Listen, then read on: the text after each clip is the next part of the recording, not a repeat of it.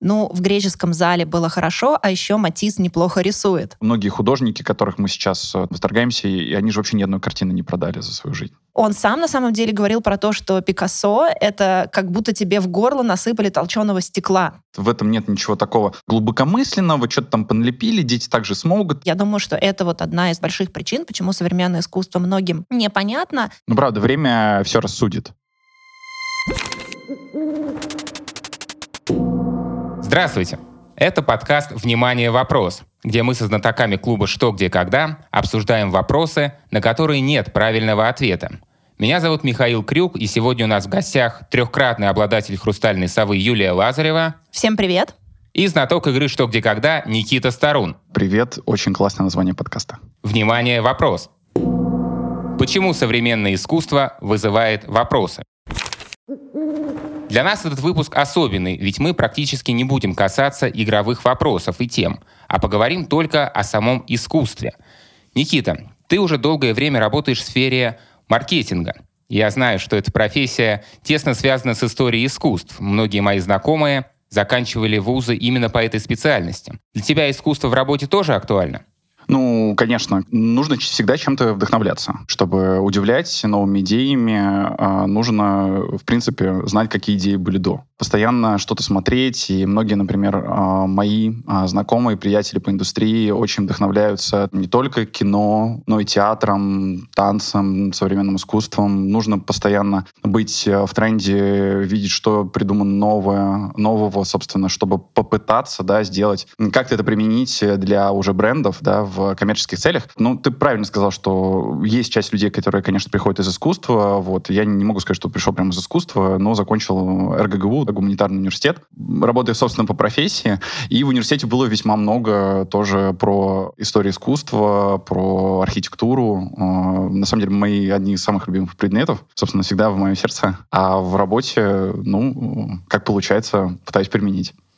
Спасибо, Никита. Юль, а твоя сфера деятельности, насколько я знаю, она не связана напрямую с искусством, но при этом ты большой его ценитель. В том числе ты часто отвечаешь на вопросы в игре «Что, где, когда» про искусство, и к тебе даже господин ведущий по этому вопросу часто обращается. А откуда у тебя такая любовь к нему?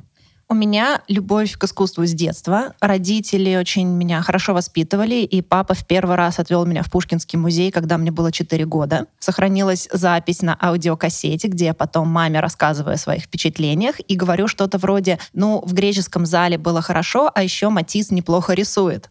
То есть на самом деле мне, вот как четырехлетнему ребенку, которого в первый раз привели в музей, понравился Матис, просто визуально, возможно, меня заинтересовало сочетание красок. И, в общем, он мне был интуитивно понятен. А сейчас, как ты относишься к его творчеству, у тебя что-то поменялось? Нет, сейчас мне тоже нравится и Матис, и э, постимпрессионисты. Я была на прекрасных выставках коллекции Щукина и коллекции Морозова, и это чистое удовольствие просто в абсолютном виде. Ну, если говорить про меня, то я как раз в этом плане себя считаю человеком далеким от искусства, хотя время от времени посещаю музеи и выставки, но не могу сказать, что я прямо открываю для себя что-то новое. Что вообще значит понять увиденное и что должен чувствовать человек после посещения выставки, с вашей точки зрения? Юль, давай с тебя начнем. Мне кажется, слово «должен» здесь не совсем применимо, потому что никто никому ничего не должен. И если вы что-то почувствовали и в вас откликнулось, то, что вы увидели, срезонировало, это уже очень здорово и хорошо. По поводу профессии, кстати говоря, и связано или не связано с искусством, да, я работаю юристом и много работаю с текстом, и мне важно, чтобы решение или текст был не только содержательным, но и красивым. Поэтому даже в работе для меня вот какой-то критерий эстетики решения, ну, как в математике, бывает просто решение какой-то задачи, теоремы, а бывает красивое, элегантное решение. Вот мне это важно. И у меня есть ну, хорошая история про одних моих знакомых, которые все из сферы финансов закончили вышку, работали в больших консалтинговых компаниях, и ребята в какой-то момент решили просто для себя встречаться и обсуждать что-то из э, про искусство, приглашать людей, которые в этом разбираются, для того, чтобы понять, потому что у них был внутренний запрос на это. В итоге все это превратилось в большой, довольно известный сейчас проект, называется синхронизация. То есть это э, вот уже коммерческая коммерческая история, да, где люди могут записываться на курсы и что-то для себя узнавать об искусстве. Этот проект родился из запроса вот конкретно ребят, которые в искусстве не разбирались, были от него очень далеки. Поэтому мне кажется, что прийти к какому-то пониманию для себя может вообще каждый, если это есть, если есть интерес к этому, если есть запрос на это. Я, я совершенно согласен с Юлей. На самом деле предполагал, что это будут дебаты, но мне кажется, что... Э, Может быть, у нас неправильный вопрос. Да, да нет, но на самом деле действительно искусство — это про ощущения в первую очередь, мне кажется. Да? То есть э, вот каждый может там, понимать искусство, э, каждый точно может чувствовать искусство. Если ты просто подходишь к этому, это у тебя вызывает какие-то эмоции, откликается, то это самое классное. Если ты потом идешь и думаешь об этом, если ты вспоминаешь что-то из своего, не знаю, детства, детства. Мне кажется, мы за это любим искусство, потому что, как это говорят, триггерит. То есть оно вот что-то дергает за какие-то ниточки, ты сам не до конца понимаешь, за какие, но получается ощущение, складывается, и тебе может быть приятно, может быть противно, может быть быть страшно. Вот. Но, по-моему, это поразительно, как ну, какая-то созданная человек, оторванная даже от автора вещь, может э, абсолютно асинхронно где-то, не знаю, стоять, висеть, э, ты вот к ней подходишь, и тебя как-то принимает целиком. По-моему, это здорово. Вот я проект синхронизации тоже очень люблю люблю. Ты рассказал много про чувства, которые человек может испытывать после посещения выставки. А что, если человек ничего не чувствует? Вот он сходил, и вот ничего это что-то говорит скорее о человеке или о выставке, или вообще вот эта вот система ценностей, она неприменима? Ну, мне кажется, что вообще тут просто интересно, мы сейчас говорим больше про там какое-то классическое искусство, да, или современное искусство. Наверное, такие вопросы, мне кажется, чаще касаются современного искусства, когда люди говорят, что типа, ну, я ничего не понял, я ничего не почувствовал и так далее. Здесь, мне кажется, два варианта есть. Первый вариант — это что человеку просто не понравилось. Почему-то многие воспринимают, что современное искусство, оно вот целиком должно нравиться. Вот есть же там в классическом искусстве, это вот кто-то любит, не знаю, Шишкина, кто-то не любит Шишкина, кто-то любит э, классический там Тициана, кто-то не любит. То есть э, это абсолютно нормально, э, не должно нравиться все и сразу. Поэтому первый вариант, это конкретно эта выставка, конкретно эти работы, ну, не зашли. То есть идея не близка, подход не близок и так далее. Просто вот не твое. А второе, то, что, возможно, недостаточно мне кажется, что у многих есть какой-то барьер, да, вот перед тем, как идет на выставку, какая-то пред, предвзять, предвзятость, стереотипы, какая-то все ерунда. В этом нет ничего такого глубокомысленного, что-то там поналепили, дети также смогут и так далее. Все мои любимые вот эти вот комментарии. Мне кажется, что если попробовать снять этот барьер, просто чуть более открытым прийти, попробовать задать себе четыре вопроса. Я вот эту штуку посмотрел в одной лекции профессора, ну, там, девушки там, из Корнуолла, она, э, значит, говорит, что вот как понимать современное искусство. Она говорит, попробуйте задать себе четыре вопроса. Первый вопрос — это что вы видите перед собой? То есть вот, ну, бук, вот буквально попробуйте проговорить даже, вот что это такое перед вами находится. Второе, из какого материала это сделано? Как правило, да, например, там, если мы посмотрим там работу Джеффа Кунсона, то это же интересно, что как будто бы это сделано из э, полимеров каких-то, да, а на самом деле это металл вот его mm-hmm. вот эти надувные, надувные собачки, собачки, чтобы, да, да, надувные собачки, там, кролики и так далее, они все как бы сделаны из металла. То есть вот. они немножко не то, чем кажутся с да, первого взгляда. Абсолютно. И можно подумать, а почему и зачем это? Именно, именно, именно. И там третий вопрос, это что ты чувствуешь, собственно, когда ты смотришь, ты видишь, что это, ты понимаешь, из чего это сделано, что ты чувствуешь. И четвертый вопрос, вот это, мне кажется, вопрос требует чуть более глубокого погружения, в принципе, в искусство. Это вопрос, а к каким произведениям искусства до это произведение отсылает. Потому что, как правило, как бы художники, они, ну, то есть они не просто ну, вещь в себе, они, они всегда как бы кого-то цитируют, они всегда чему-то отсылают. Да? Там может быть техника, не знаю, витража, а там абсолютно как бы не классический сюжет, не религиозный, да, на нем. Это тоже что-то значит. Это значит, хотел как-то автор э, взять эту стилистику не просто так. И мне кажется, что вот если думать об этом, задавать какие-то вопросы, начинать рефлексировать про это, ну, чтобы заработал немножко моторчик, то все-таки что-то получается, что-то начинает э, приходить какие-то голову вопросы, и ты их как-то начинаешь раскручивать, и к чему-то приходишь. Да, мне на самом деле как раз кажется, что одна из сложностей восприятия современного искусства в том, что в нем четвертого элемента очень много, и все больше и больше. Угу. И если человек не знает какую-то предысторию, у него нет насмотренности, багажа, ему, возможно, сложнее понимать, потому что очень часто современное искусство, ну, начиная на самом деле с 20 века, то есть это не сегодня, а, не сегодняшняя новость, это уже в 20 веке художники стали спорить с тем, что было до них, писать манифест, все сметать с корабля истории.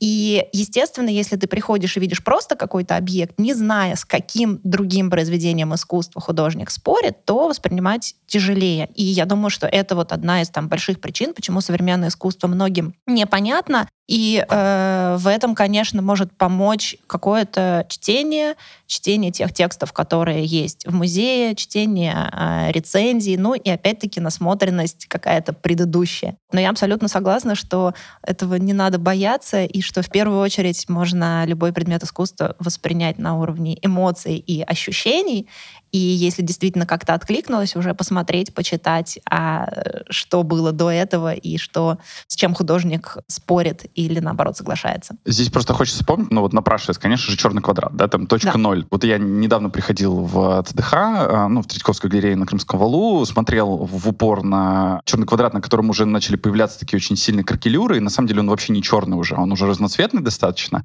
Видимо, с под временем, да, а, в, в этих, собственно, трещинах какие-то отблески, новые цвета появляются. Я начал даже обращаться там к, к смотрительнице, типа, скажите, может быть, там, ну, действительно что-то есть под ним, да, то есть начинаются какие-то уже догадки, ты пытаешься понять, как бы, ну, не может быть же просто там черный квадрат, ну, может, он что-то закрасил, да, ну, ну и так далее. То есть это какие-то очень стандартные традиционные ходы. Но на самом деле, да, если понять, как бы, что вообще за этим стоял манифест, это вообще не только черный квадрат, это целая сумприматическая выставка, и вообще, в принципе, как вот то, что говоришь, все смели с корабля истории, сказали, так, что-то мы зашли очень далеко, давайте с нуля начинать совершенно совершенно. Да, но они с одной стороны смели, а с другой стороны, если я правильно помню историю, либо «Черный квадрат», либо какое-то очень похожее произведение, оно появилось а, даже в театральной постановке, и оно висело угу. в углу под потолком, там, где обычно в русских домах висят иконы. То есть это не просто все смести, но это угу. обратиться, по сути, к тому же очень древнему символу иконы. Угу. Да, поэтому здесь в чем-то есть и продолжение этой традиции. Угу. То есть придумать, э, нарисовать может ребенок, безусловно, uh-huh. да, а сделать так, чтобы это стало, мне кажется, каким-то историческим событием. Наполненным смыслом. Наполненным смыслом, то, конечно, ребенок не сможет. То есть дело не только в технике, но еще и в идее, которая стоит за произведением. Мне кажется, идея вообще на первом месте. На то есть в современном месте. искусстве идея — это все. То есть, ну, это вы сейчас уходите в тему да. современного искусства. А, мы про это еще обязательно поговорим. А, у меня к вам такой вопрос. Вот я, например, когда прихожу на выставку, а, я ее оцениваю потому, что я чувствую, когда вышел оттуда. А вы, когда смотрите на какие-то произведения искусства, у вас что в первую очередь? Все-таки это вот идея, про которую говорил Никита, да? Что здесь там написано или что автор хотел этим показать? Или в первую очередь все-таки это чувство, которое возникает от просмотра? Хороший а вопрос. На самом деле, мне кажется, это все зависит от выставки, потому что выставки бывают совершенно разные. Если мы говорим про выставку, зачастую это даже не то, что хотел сказать сам автор картин, а куратор а, этой выставки. Человек, который, по сути, хочет передать уже идею с собранием каких-то картин определенных. То есть мы можем, например, Рембранта э, взять там последние выставки э, перед э, реконструкцией «Ночного дозора» в Амстердаме. Ну, собственно, там безумно интересная выставка, на которой я ходил просто с аудиогидом два с половиной часа, наверное, и слушал историю историю художника, который как бы поднялся и, и упал. И при этом, а, то есть он в полной же нищете а, умер. И поражает, да, как человек, который как бы такие произведения писал, так и работал с, со светом, да, невероятно. Э, э, это просто там эталон, да, для многих художников и поколений. Он многое очень открытий сделал, что вот так может повернуться его судьба. И одновременно с этим, то, то есть первая линия, да, там условно, это там линия жизни, какая-то драма, да, там, ну прям как будто ты смотришь там приключенческий фильм. Вот. Второе, а, это непосредственно, как ты видишь, э, как развивался, развивалась его техника, да, как он начинал с студенческих работ, какими они были, да, и как он шаг за шагом пробовал что-то новое, ты видишь перед смертью, как у него э, болезнь рук, да, и что он начинает по-другому, когда он, по-моему, привязывал кисти, да, а, к, к рукам, э, и ты смотришь, да, как, как меняется техника. Ну и третье совершенно это, ну, ты вот подмечаешь собственно, в чем его гений, да, то есть что он такого изобрел, чего до этого не умели. И поэтому абсолютно, то есть ты получаешь очень много разного, и э, каждая выставка, она абсолютно про свое. Я также, на самом деле, стала относиться к выставкам как уже к относительно самостоятельным таким сборным произведениям искусства. Ну, например, можно слушать группы по альбомам, а можно слушать сборник The Best. Да. И э, по альбомам это тоже очень интересно, потому что то, это то, как сами музыканты расположили свои песни, и это какое-то цельное произведение уже, которое состоит из отдельных треков. И также я выставку тоже стала воспринимать как э, отдельное произведение, которое состоит из картин, и важно того, как они развешаны, mm-hmm. на каком фоне, какая рядом с каком. Может быть, абсолютно разное впечатление. И первое впечатление от выставки, оно, наверное, все-таки визуальное, да, то есть какой создан даже фон. Он темный, он светлый, ты заходишь в лабиринт или ты заходишь в какое-то большое пространство. Например, вот выставка коллекции Морозов, про которую я уже упоминала, она была в Эрмитаже, и, на мой взгляд, не очень удобно была расположена, то есть вот в старом корпусе, не в новом, а многие картины висели напротив окон, то есть просто бликовали, и впечатление, конечно, было слегка этим подпорчено. А выставка коллекции Щукиных, которая была в Москве, или там в первый раз мне повезло ее увидеть в Париже, Фондасьон Луи Виттон, ну, это просто было огромнейшее впечатление от того, как э, русский коллекционер собрал все новейшее на тот момент, какой-то вообще огромный объем, и французы приходят на выставку, которую собрал э, русский коллекционер, и он сам на самом деле говорил про то, что Пикассо — это как будто тебе в горло насыпали толченого стекла. То есть ему вначале дико это не нравилось. Но постепенно, постепенно он понял, что его эти странные угловатые формы и линии завораживают, и стал его очень много покупать. И это такое, такая интересная эволюция от того, как человек начал с каких-то не знаю, там, приятных пейзажей, а закончил вот этим всем странным и угловатым. А когда не нравилось э, Щукин, все равно покупал Пикассо? Да. Да, ну, да, да. Это, это странно, но он, он покупал. Кстати, мне кажется, это очень, очень хороший пример, да, мы к нему обязательно да. вернемся. А вот у меня к вам есть такой вопрос. Все-таки мы сейчас а, продолжаем жить в условиях пандемии, и, насколько мне доложили, сейчас очень популярными стали вот такие онлайн-форматы выставок. Вы пользовались этими способами? Как вы к ним относитесь? И является ли это тем же самым, что посмотреть на картину воочию, и в чем разница? Но я скажу так, я э, на удивление мало во время пандемии смотрела всякие онлайн-концерты, спектакли и выставки. Я сама удивилась. Не знаю, почему так. Я, наверное, больше смотрела кино, там восполняла какие-то пробелы. Но хочу упомянуть про два очень интересных проекта, которые появились во время пандемии. Один — это проект, в котором люди имитировали известные из, картины. Изоизоляция. Да, да. да.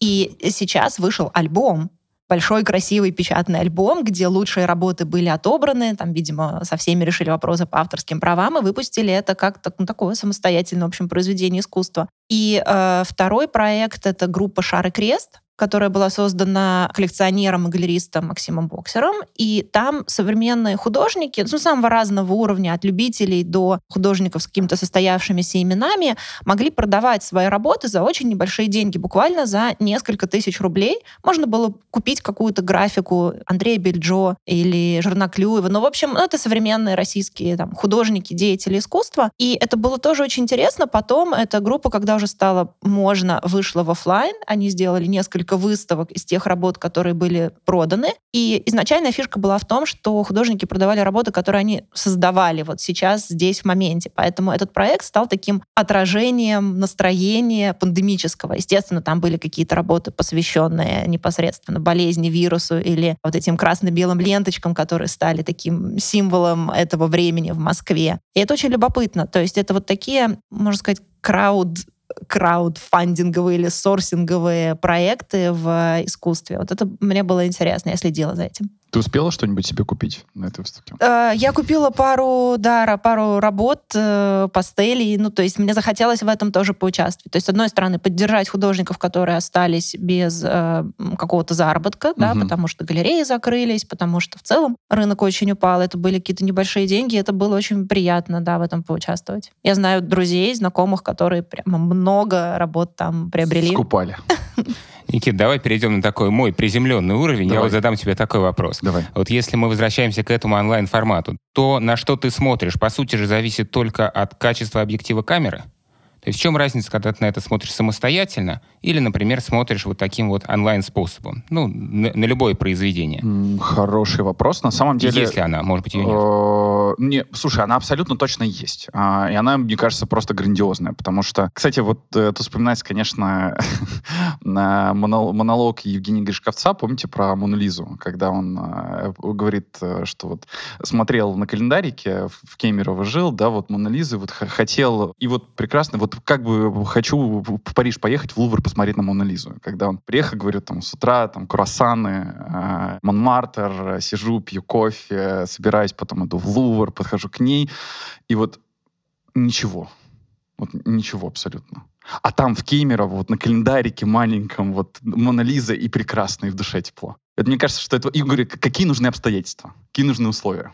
И, я прям вспомнил, потому что, мне кажется, это отвечает на все вопросы, что, на самом деле, очень сложно всегда понять, как бы, какие нужны обстоятельства. Но очень точно можно сказать, что, а, например, онлайн-формат, тот же проект, по-моему, у Гугла, да, был очень большой проект, когда они оцифровывали вообще музеи мировые, и ты мог посмотреть в каком-то ультра HD качество, там, все мазки на каждой картине mm-hmm. и так далее. Это здорово. Такого ты никогда не получишь в галерее. Ты просто так близко не подойдешь, там будет стекло, э, будут блики и так далее. Там тоже Мона ты не можешь посмотреть. Она там сколько там, 4 метра, 5 метров от нее, да, с двумя охранниками. И еще толпа людей. И толпа людей, которые просто смотрят на тебя и говорят, ты что ты что здесь делаешь? Я, говорю, я смотрю. они, они фотографируются, они не понимают, что ты, ты смотришь. Но в музее, с другой стороны, вот как Юля сказала, что работа куратора э, предполагает, что это какая атмосфера, какая обстановка, что рядом висит, что ты до этого увидел, что успел узнать, что тебе успели показать. Мне кажется, что если ты просто будешь смотреть э, отдельно на какие-то произведения искусства, они будут очень изолированы, да, и ты сможешь, там, ты не, ты не будешь видеть всего контекста вокруг них, и в этом будет большая разница. Но при этом вот, например... Если хочешь, извини, я могу усложнить тебе задачу, Давай, мы можем усложни. предположить, что там будет находиться какой-то робот, которым ты будешь робот. управлять, да, и ты можешь ездить точно так же, как бы рассматривать в ультра HD качестве и все. В VR. Ну, вот, наверное, да, да, да вот например, на первое, VR, что да. ты вот гуляешь в VR по выставке. Но мне кажется, что если э, добавить в это, ну, то есть это будет какая-то очень классная визуализация, а будет, например, еще аудиогид, и ты будешь подходить к картинам, и тебе будешь что-то рассказывать, я думаю, что это может быть э, очень приятный опыт, э, увлекательный, ну, как бы там на время пандемии, да, может быть и не на время, потом это интересное дополнение. Мне кажется, что это, ну, неплохая симуляция э, похода на выставку, но все-таки как поход на выставку что-то дает. Э, вот мне кажется, в том числе это само ощущение места да, то есть вот ты там, там не знаю, мультимедиа арт-музей или вот там Эрмитаж, да, это же все, ну, какие-то грандиозные, каждый по себе а, очень интересное здание с а, абсолютно своей историей и а, стилистикой, и ты, когда уже туда входишь, и вокруг тебя, не знаю, там другие люди, и у тебя совершенно другое ощущение. Я думаю, что это накладывается. Юля, а ты что думаешь? Мне кажется, что в первую очередь в отношении классического и старого искусства все-таки ощущение, что перед тобой та самая, вот та самая настоящая вещь, оно что-то добавляет, по крайней мере, мне. То есть мне кажется, что в отношении современного искусства, может быть, это более оправдано, да, вот такие какие-то виртуальные штуки.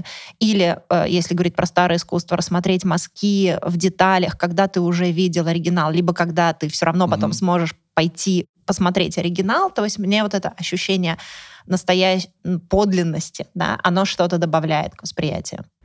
Дальше перейдем к такому вопросу, уже говоря про современное искусство и вспоминаю э, твою историю с Пикассо. Всегда же было такое, что все современное искусство когда-то, э, точнее, вся классика была когда-то современным искусством, и, наверное, всегда ее ругали, и многие не воспринимали. Верно. Как тогда, э, когда проходит этот период, когда современное становится классикой, и должны ли мы спокойнее относиться к современному искусству вот сегодня, потому что когда-то, наверное, оно тоже станет в каком-то смысле классическим?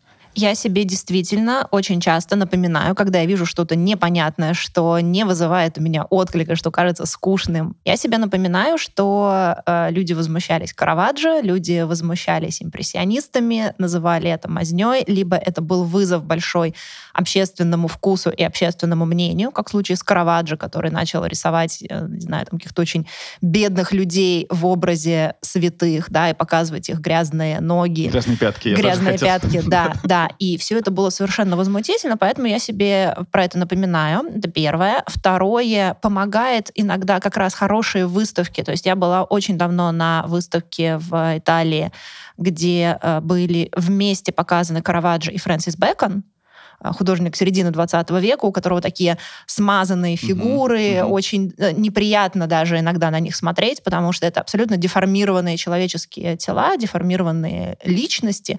Но когда это сопоставляется с Караваджо, ты вдруг видишь и понимаешь, что, в общем-то, в чем-то и тот, и другой говорили про одно и то же, и что-то подсвечивали, и пытались через это передать э, эмоции. Поэтому такое сопоставление, оно помогает. И где проходит граница, и когда современное искусство становится классикой, наверное, сейчас, как и все в мире, очень ускоряется, и какие-то художники, как Дэмиан Хёрст, например, да, который появился на арт-сцене если не ошибаюсь, в конце 90-х или в середине 90-х, и сейчас это один из самых богатых художников в мире, а все происходит гораздо быстрее, в том числе и благодаря технологиям, благодаря глобализации мира. Для меня очень сложно э, в моменте как-то бывает отнестись и решить, а вот то, что я вижу сейчас, это станет классикой через 10 лет или через 5 или через 20.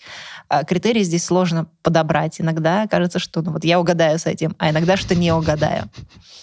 Ну, правда, время все рассудит. То есть э, искусство и там глобально, да, это то, что сквозь время выживает и остается, да, и к этому так или иначе обращаются. Поэтому вот тоже там пример с Караваджо прекрасный, мне кажется, абсолютно, да, с, с его грязными пятками. Вопрос еще, когда оно, ну, как бы перестает удивлять, да, то есть э, все вот какими-то волнами, да, что вот это становится возмутительно, потом это становится нормой. Сколько времени для этого должно пройти? Кажется, раньше больше времени должно было пройти, да, и многие, а, там, мы же знаем, что многие художники, которых мы сейчас а, там восторгаемся, и, и они же вообще ни одной картины не продали за свою жизнь, да, то есть там, ну, там тоже Ван Гог говорит, да, ну, там, он умер, умер в нищете полной. Поэтому вот сколько лет, раньше века, наверное, сейчас там десятилетия или даже годы, да, там могут пройти, и это этого будет достаточно.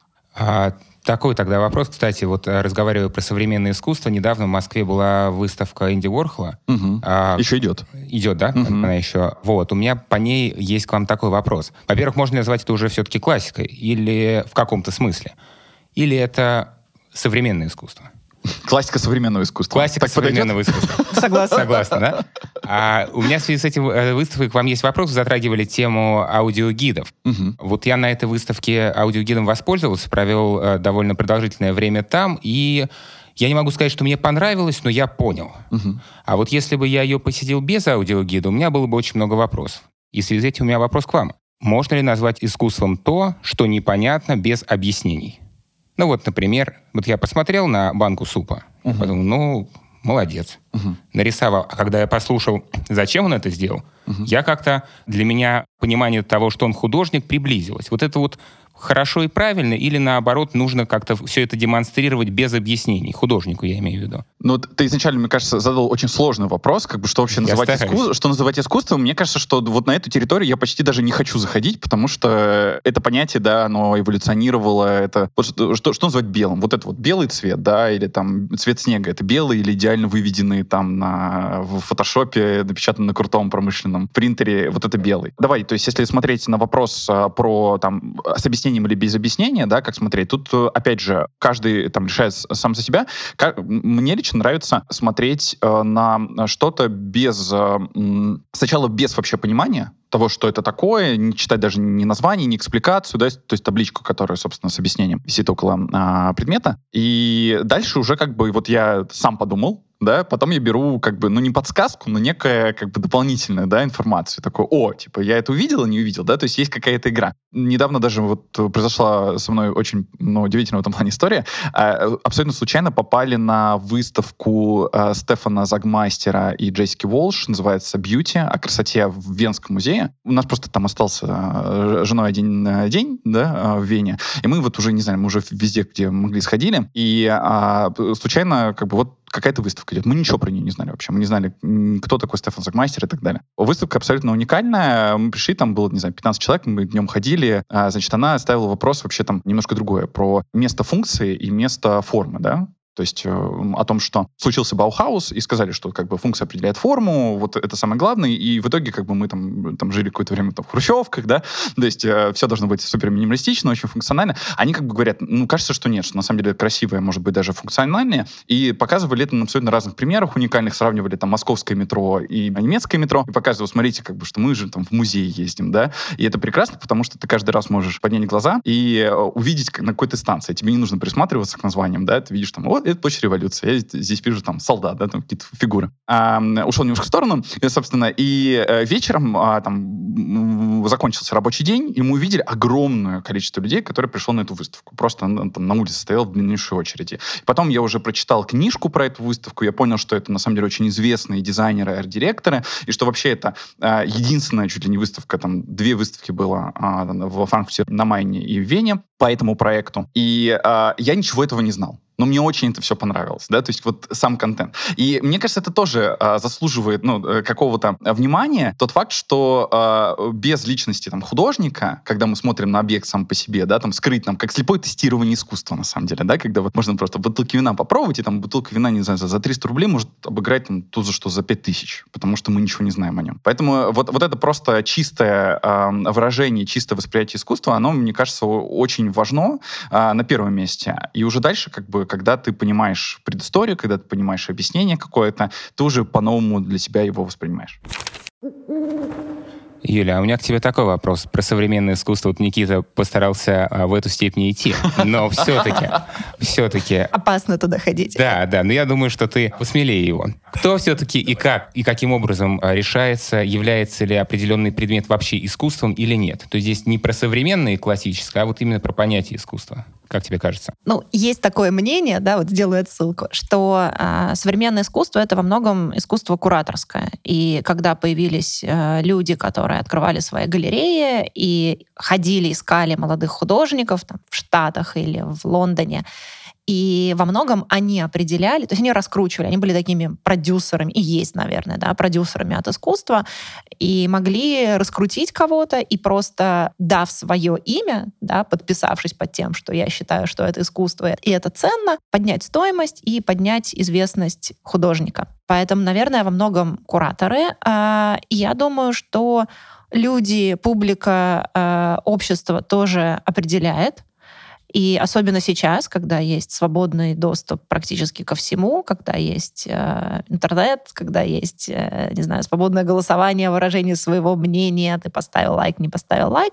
В общем, во многом э, люди тоже определяют. Наверное, само сообщество художников, также, угу. да, но вот вместе с э, кураторами. Но в целом здесь, конечно же, случаются какие-то загадочные вещи. Э, я, может быть, проведу такую аналогию с миром финансов, опять-таки инвестиций, что мне близко. Вот есть Тесла, которая производит там сколько-то, не знаю, десяток или, может быть, сто машин в год и ездят на них угу. десятки. Но при этом стоимость акций Теслы, она больше, чуть ли не в два раза, чем суммарно там шесть автопроизводителей, гигантов, концернов, на чьих машинах ездят просто все. И также иногда происходит и с современным искусством, да, то есть какое-то произведение вдруг начинает всеми э, цениться, всех начинает интересовать по каким-то немножко необъяснимым причинам. Это какие-то, может быть, ожидания, может быть, вау-эффект, может быть, эффект удивления, да, которое то или иное произведение оказывает на людей. До конца я, конечно же, эти механизмы не понимаю и сложно их а, объяснить. Внимание очень много стоит. Ну, то есть Маурица Каталан, да, его банан э, прошло, по-моему, два года назад, да, э, случившийся, когда художник взял и просто прилепил банан серой изолентой к стене на выставке. Э, на выставке было очень много. Это была выставка продажа самых разных произведений, много художников и так далее. Он взял и прилепил банан. 150 тысяч долларов. 150 тысяч долларов просто за банан. И это разошлось моментально. И люди начали там приклеивать э, что угодно к стенам, да, то есть это стало как бы новым образом, новой иконой, потому что очень много внимания. Он продал три таких банана, да, то есть за, за, за, пол, за полмиллиарда долларов, потому что э, здесь кажется, э, сколько стоит банан, сколько стоит это произведение искусства? Ну, наверное, рублей там 10-15, да, как бы сколько стоит вокруг этого история, внимание, а сам сам, не знаю, как шаг, да, как сам жест, ну, намного больше. Сколько... Ну вот, кстати говоря, про историю тут очень интересно. Я недавно прочитала в другом контексте, в книжке, которая рассказывает про э, конференцию TED, угу. э, про то, что история вообще сама по себе очень много стоит. И провели такой эксперимент. Э, купили э, в лавке старьевщика какие-то просто совершенно, ну, ничего не стоящие вещи за очень небольшие деньги. Не знаю, там, за 10 долларов. И потом выставили это на eBay, сопроводив каждую из этих вещей какой-то историей. Выдуманной, что она принадлежала какому-то выдуманному персонажу, угу. и это было подарком на свадьбу, или он нашел это в сундуке своей бабушки на чердаке. Ну, какие-то такие вещи. И ровно те же самые объекты на eBay были проданы намного в, дороже. намного дороже. Конечно. Намного дороже. То есть так устроен, видимо, человеческий мозг, что э, рассказанная история, хорошо рассказанная история повышает ценность того, что, ну, какого-то материального объекта. Тот же самый случай с вином, когда недавно там при, принесли э, компании каких-то бизнесменов, которые заказали очень дорогое вино или там шампанское, не помню. Причем я не знаю почему, но его привезли, по-моему, в графине или в, в декантере, да, и перепутали, при, принесли им бутылку очень дешевую. И они как бы, ну, действительно, ведь никто не заметил. Это примерно, мне кажется, ну, это близко, да, то есть к психологии, к, к человеческому восприятию, что вот есть история как бы вокруг этого, а и, и сама история тебе создает ощущение, тебе все это усиливает. То есть, если я вас правильно понял, и мы большинство видов искусства можем разделить на идею и, назовем это, технику, угу. то сейчас еще очень важна история за идеей, угу. рассказанная всем. Да? Пожалуй. Имеет тоже большое значение. Давайте перейдем к теме современного искусства, которое, наверное, никогда не, не считалось искусством. Такие вещи, например, как реклама. Угу. Можно ли сказать, что вот сегодня реклама — это один из видов искусства?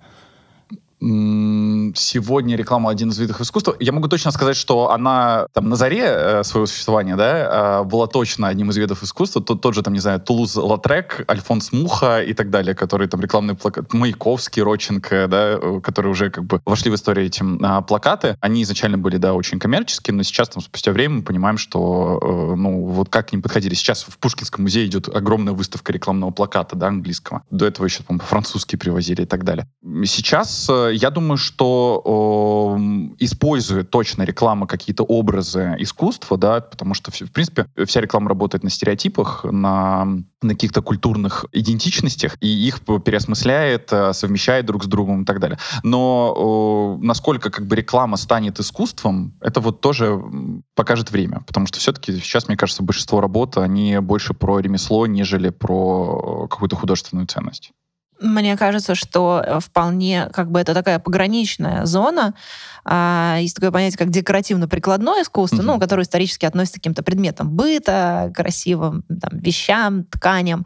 И странно его, наверное, применять к таким технологическим видам, как реклама. Ну, то есть, когда мы говорим о рекламе, у меня в первую очередь э, возникают э, всякие ролики да, mm-hmm. вот перед глазами визуально. А, но есть же, например, э, прекрасные конкурсы, там «Канские львы» дают mm-hmm. да, за рекламу. Есть длинные прямо подборки «Ночь пожирателя» рекламы или вот подборка лучших роликов, которые были в Канах, и очень многие из них настолько прекрасно визуально или там есть какая-то интересная или смешная идея, что это вполне приближается к угу. произведению искусства. Вот. Но, наверное, ключевое отличие все-таки в как раз идея, да, потому что у рекламы основная цель — это продать товар, да, это не заставить вас подумать о чем-то возвышенном, э, хотя э, они заставляют испытывать эмоции, и в этом очень реклама близка к искусству. В общем, э, не знаю, такая пограничная, пограничная история, и в целом стирается вот это различие, наверное, сегодня, да, то есть есть какие-то технологические виды искусства или там развлечений, какое-нибудь новогоднее шоу дронов, над которым я уверена, что очень долго трудятся люди самых разных профессий, в том числе близких к искусству, там, и дизайнеры, и те, кто придумывают сюжет этой истории. И вот это светящееся шоу дронов — это такая современная технологическая штука, которая может быть близка к искусству в чем-то. То справедливо вы говорите, что не только, наверное, вспоминать там рекламу, а, а правильно там и дизайн в том числе. То есть да. это, это не скажу даже, что новые форматы, но э, ты уже не понимаешь, где там грань, да, между там э, функциональностью, опять же, да, формой, э, какой-то большой идеей э, и ну, эстетичностью. Поэтому э, там есть все. Я бы ответил так. Ну и такой необычный вопрос. Мемы — это искусство? Смотря какие мемы. Качественные. Только да, давай не уходить в то, какие мемы являются классическими, а какие современными. Ну, насколько я помню, этого же ждуна продали за какую-то тоже там немалую сумму денег. Да, он стал арт-объектом. Он стал арт-объектом, да, по сути, как бы пример э, вот такого мема. Это же э, такое, да, очень классно тиражируемое искусство, очень быстро распространяемое, очень понятное. Моментальное. Моментальное, да, такое вот, как фастфуд от искусства, мне кажется. Кстати, изоизоляция, да, тоже, мне кажется, отчасти похоже, какое-то пересечение на искусство и эм, такой вот социальный мем мем, мемологии. Ну, наверное, для меня это немножко туда же, вот в декоративно-прикладное на стыке. Ну да, то есть, но потенциал у него очень хороший, и мне кажется, что со временем даже ну, мемы станут э, произведениями современного искусства. Я думаю, что... А, я же даже был вот на выставке а, по мемам была прекрасная. Была мемов? Да, там был упоротый лист, там был, а, собственно, ждун и так далее. То есть а прям... А там тоже имели значение все последовательности, освещенности, фон, нет? Не, не, не, не, не уверен, вот. Там, на самом деле, просто очень много атрибутов похожих, да, то есть у, у, у этого жанра, вот как мемы, на, а, на, на искусство в том плане, что там действительно тоже какая-то предыстория, там за ними стоит какая-то идея, есть какая-то своя эстетика, свои последователи, вот, э, противники даже, же. Вот, ну, посмотрим, посмотрим, как бы ну, время например, покажет. можно ли сказать, что карикатуры — это предки мемов? Можно. А карикатура — это искусство? Ну вот, э, вроде, вот, вроде как официально нет. Вот, вот, а что, Но что официально, да, то есть это, это, мне кажется, вот вопрос, типа, э, что-то пропущено, э, тире, это искусство, это сам по себе просто вопрос, который, который никто, мне кажется, не сможет ответить в конце концов. Но это, кстати, как раз та ситуация, когда э, в случае мемов определяет публика, да, не, да. Кур, не кураторы, а это такое самое распространяемое. Ну, мне кажется, там, ну, кстати, да, ну, там есть такие как-то лидеры мнений, мне кажется, среди мемов, которые там знатоки мемов, и которые могут помочь им распространяться лучше. И самые авторитетные ресурсы, на самые которых они появляются. Да, да, да, да вот Если первый мем появился здесь, да. то это, конечно, да. Это если оно. вот тут, ну, так. И такой вопрос. А подкасты — это искусство? Хм. Вот то, что мы сейчас с вами делаем, это или это может быть на стыке, или все-таки это вообще не имеет никакого отношения к искусству? Мы выражаем какую-то идею, да, через вот себя. У нас мы, мы, мы объединены э, общим каким-то порывом, да, а что в итоге мы получаем? Какой-то вот у людей, ну, наверное, какая-то реакция на это появляется. Будет, да, будет какая-то да? реакция. А, будет, вероятно, там, не знаю, получасовой, часовой разговор, да, а, исходя из этого, ну, вот, который потом, не знаю, запомнится, не запомнится, да, кто-то что-то скажет, а, там, ой, ерунда, а нет, вы классно, Э, записывайте еще. Кажется, много признаков есть. Для меня все же это ближе к э, хорошим интервью или радио. То есть я пытаюсь найти какие-то угу. вот э, предыдущие жанры, да, и на основании этого отнести. А, хотя э, есть, например, фильмы, сделанные отличными режиссерами. Документальные. Где, документальные, э, да, или полудокументальные, где на протяжении всего фильма люди о чем-то разговаривают или о чем-то рассказывают да, то есть это может быть монолог, это может быть диалог, и как фильм это становится произведением искусства. Отчасти, наверное, потому что режиссер, подобрав этих людей для разговора или для монолога, и понимая, о чем они будут говорить, хочет что-то донести до, до зрителей, и там есть какое-то цельное высказывание. Поэтому, наверное, ну, зависит от того, какой, какой жанр под, подкаста, какая цель, какую идею мы туда хотим вложить. Искусство — это классно. И давайте последний вопрос, а, такой открытый, очередной без правильного ответа. А, каким вы видите себе а, современное искусство ближайшего будущего? В чем будет его, ну, главное, например, отличие или новшество? Я попробую, наверное, Готов? ответить. Да, ну, сходу, досрочный ответ. А, значит, э, мне кажется... Уже две секунды прошло. Ну да ладно. Я думаю, что в первую э, очередь это медиа для меня, да, то есть э, если вообще как бы развитие искусства, оно в том числе заключается в том, что было достаточно ограниченное количество форматов, да, там от наскальной живописи, да, там живопись, культура, архитектура, танец, и начало все больше и больше прибавляться. И сейчас человек может абсолютно разным способом, да, а, передавать идеи и воспринимать эти идеи. Например, один из последних, наверное, опытов, который меня очень поразил, э, я не знаю, вот это, это назвать познавать искусство, что это такое. Есть такой Федор Елютин, импресарио, да, и он устраивает различные там иммерсивные театры, спектакли и так далее. И вот он написал сам, а, называет, как называет, что типа гулял я однажды в осеннем лесу или что-то вроде того. Когда тебе дают наушники, а, яблоко, конфету и фломастер и спрашивают, как бы, с кем вы хотите гулять, с мальчиком или с девочкой? Ты выбираешь и надеваешь наушники, и с тобой, как бы, там, семилетний ребенок, голос семилетнего ребенка начинает а, с тобой разговаривать. Ты ходишь по лесу, и он там спрашивает, а сколько тебе лет? А, там, чем ты занимаешься? А тебе нравится это? О чем ты мечтал? Он так очень искренне с тобой разговаривает, играет с тобой в какие-то игры, говорит, а теперь там закрой глаза, теперь высунь язык. Ну, то есть, ну что-то вот происходит, да, с, с тобой все эти там 40 минут. Я в конце рыдал. То есть вот, вот это, я в конце рыдал, и э, что, вот, что произошло, да, это абсолютно, во-первых, новая медиа, то есть это просто mp3 файл меня заставил ну, разрыдаться, да, в конце концов. Ну, ведь это, например, можно назвать искусством. Ну, для меня это тоже просто какой-то новый жанр, э, который, да, он немножко неосязаемый, это experience, да, это чем-то похоже, не знаю, на перформанс, э, вот. Но э, я думаю, я надеюсь, что вот э, благодаря таким смешениям различных технологий, медиа, возможно, даже возврат каким-то очень простым, э, уже, может быть, даже забытым форматам, которые вот снова там как-то перерождаются, и искусство может быть все ближе и все точнее а, а, стрелять там, в наше сердце, в наш мозг, в наши эмоции.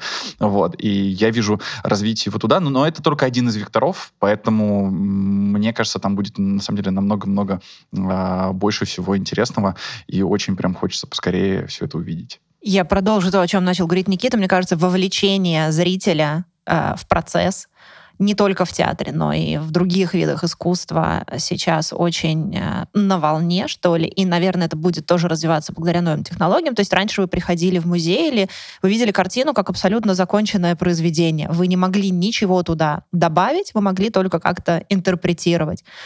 А, и только художник мог прийти в музей, там, как Репин, пыль где-то дорисовать да, в воздухе. А сегодня зритель а, приглашается к участию во всем этом. Вот как проекты, про которые я рассказала, которые возникли во время пандемии, можно было в этом участвовать всем. И в театре это сейчас, это в кино очень много появляется, да, там благодаря тоже современным технологиям, где вы можете выбрать, в каком направлении пойдет развитие сюжета, mm-hmm. и, по сути, выбрать ту идею, которая станет э, кульминацией произведения, и выбрать те эмоции, которые вы будете испытывать в конце, да, посмотрев это все до конца. И, наверное, какая-то вот глобальность тоже, да, затрагивание глобальных тем, не локальных, а таких, которые там, интересуют все человечество от изменения климата до каких-то социальных вопросов. Что ж, спасибо большое. А теперь э, привычная для вас рубрика и одна из моих любимых. Суперблиц. Так и думал. Три вопроса, 20 секунд на каждый ответ. Кто хочет начать? Юля более смелая, по-моему, была, поэтому начнем с нее. Юль, музей современного искусства «Гараж» или музей изобразительных искусств имени Пушкина? А, все-таки Пушкинский. Пушкинский. Никит? Очень сложный выбор, очень сложный. Но тут нет правильного ответа. Нет. «Гараж». Я вот получил э, сразу при открытии карту друга гаража, поэтому вот немножко реклама. Юль, вопрос о ночном дозоре или о поцелуе? О ночном дозоре или о поцелуе? А вопрос о поцелуе? Дима Авдеенко, который дорисовывал губы. А, я поняла. А. Ух ты. Ух ты, ух ты. Ну, о ночном дозоре. Никит? Ну, мне просто приходится, мне кажется, выбирать то, что не взяла Юля. Ты можешь тоже ответить на дозоре? Ну, а, очень красиво был вопрос о губах. Пусть будут они, да. Идея или эстетика?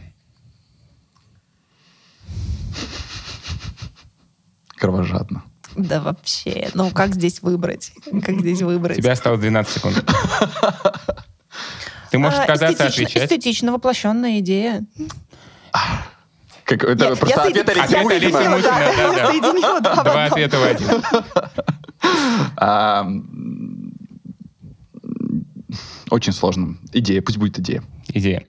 Благодарю вас. А, в гостях у нас сегодня были Юлия Лазарева и Никита Старун. Подписывайтесь на социальные сети «Что, где, когда». Меня зовут Михаил Крюк. И до новых встреч в новых выпусках.